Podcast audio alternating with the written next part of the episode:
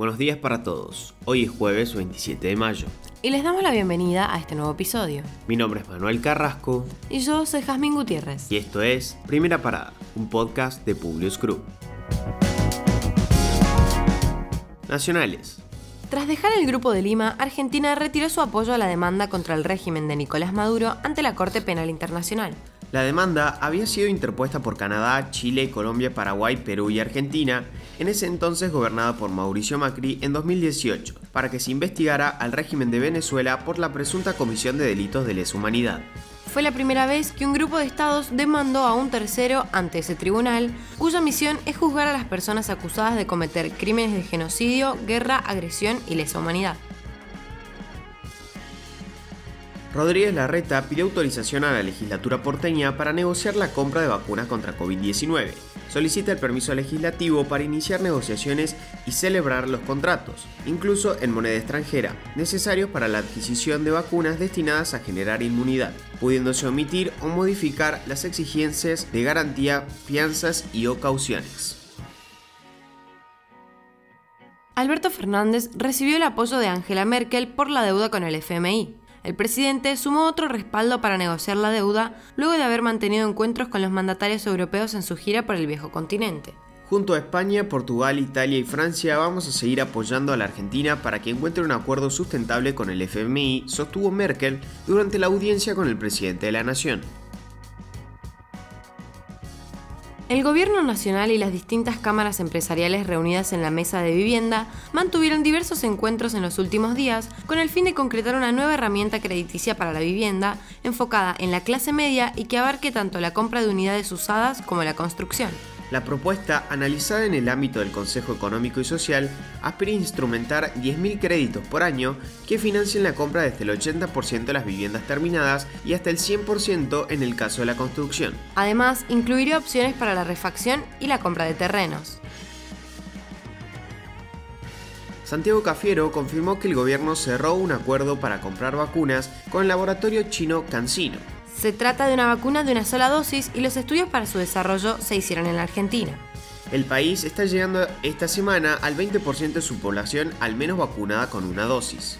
Cuando termine esta semana, la Argentina habrá recibido un importantísimo caudal de vacunas, el más grande desde que comenzó la campaña de inmunización contra el coronavirus a fines de 2020. El desafío será entonces acelerar la campaña. Internacionales. Biden dio 90 días a los servicios de inteligencia para que descubran cómo surgió el coronavirus. El presidente de los Estados Unidos adoptó esta decisión luego de que medios locales dieran cuenta de las sospechas de que el coronavirus escapó de un laboratorio. En el comunicado, Biden recuerda cómo China impidió el acceso de investigadores extranjeros a Wuhan en los primeros meses de la tragedia. La decisión del gobierno estadounidense promete tensar todavía más las relaciones entre Washington y Pekín, que llevan deteriorándose desde la llegada al poder de Donald Trump en 2017. Estados Unidos anunció que dará prioridad a América Latina en la donación de vacunas contra el coronavirus. Un asesor de Joe Biden dijo que la región es una de las más afectadas por la pandemia. A su vez, el gobierno estadounidense evalúa la propuesta que le hizo el canciller Felipe Solá sobre el modo de trasladar las vacunas desde Estados Unidos a la Argentina en el marco del operativo que planea la Casa Blanca para donar dosis. Aunque todavía no brindó detalles sobre la fecha y el criterio para disponer la cantidad de dosis que serán destinadas al país, confirmó que las conversaciones sobre el traslado de las inyecciones están en marcha. ¿Quién es el periodista que tiene contra las cuerdas al dictador de Bielorrusia? Roman Protasevich fue secuestrado cuando el avión en el que viajaba fue obligado a aterrizar en Minsk. Apareció un video muy golpeado y confesando haber organizado las protestas contra el régimen de Lukashenko. En el video, la cara de Protasevich aparece marcada con abrasiones y moretones, lo que sugiere que las autoridades lo sometieron a una tortura y otros malos tratos antes de grabar la supuesta confesión, aseguró el portavoz de Amnistía Internacional, Alexander Artemiev, al Washington Post. Fueron apenas 29 segundos de grabación y con esto el régimen cree que ya demostró al mundo que lo que hizo está justificado.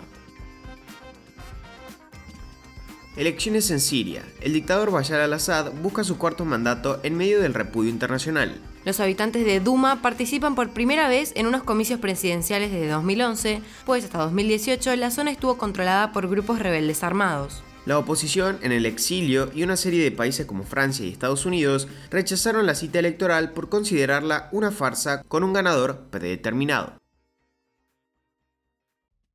El hongo negro, la rara infección que ataca pacientes con COVID-19 comenzó a reportarse en la India como una enfermedad asociada al coronavirus y ya está presente en varios países del mundo, incluyendo ahora Uruguay. Es una infección muy rara causada por la exposición al hongo mucor, que se encuentra comúnmente en el suelo las plantas, el estiércol y las frutas y verduras en descomposición. Afecta los senos nasales, el cerebro y los pulmones, y puede ser potencialmente mortal en las personas diabéticas o gravemente inmunodeprimidas.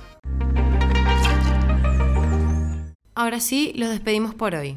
Gracias por escucharnos. Compartí este episodio con tus amigos. Esperamos tus sugerencias en nuestro Instagram, publius.com.ar y en nuestro Twitter, publius-group. Los esperamos mañana en un próximo episodio de Primera Parada. Que tengan un muy buen día.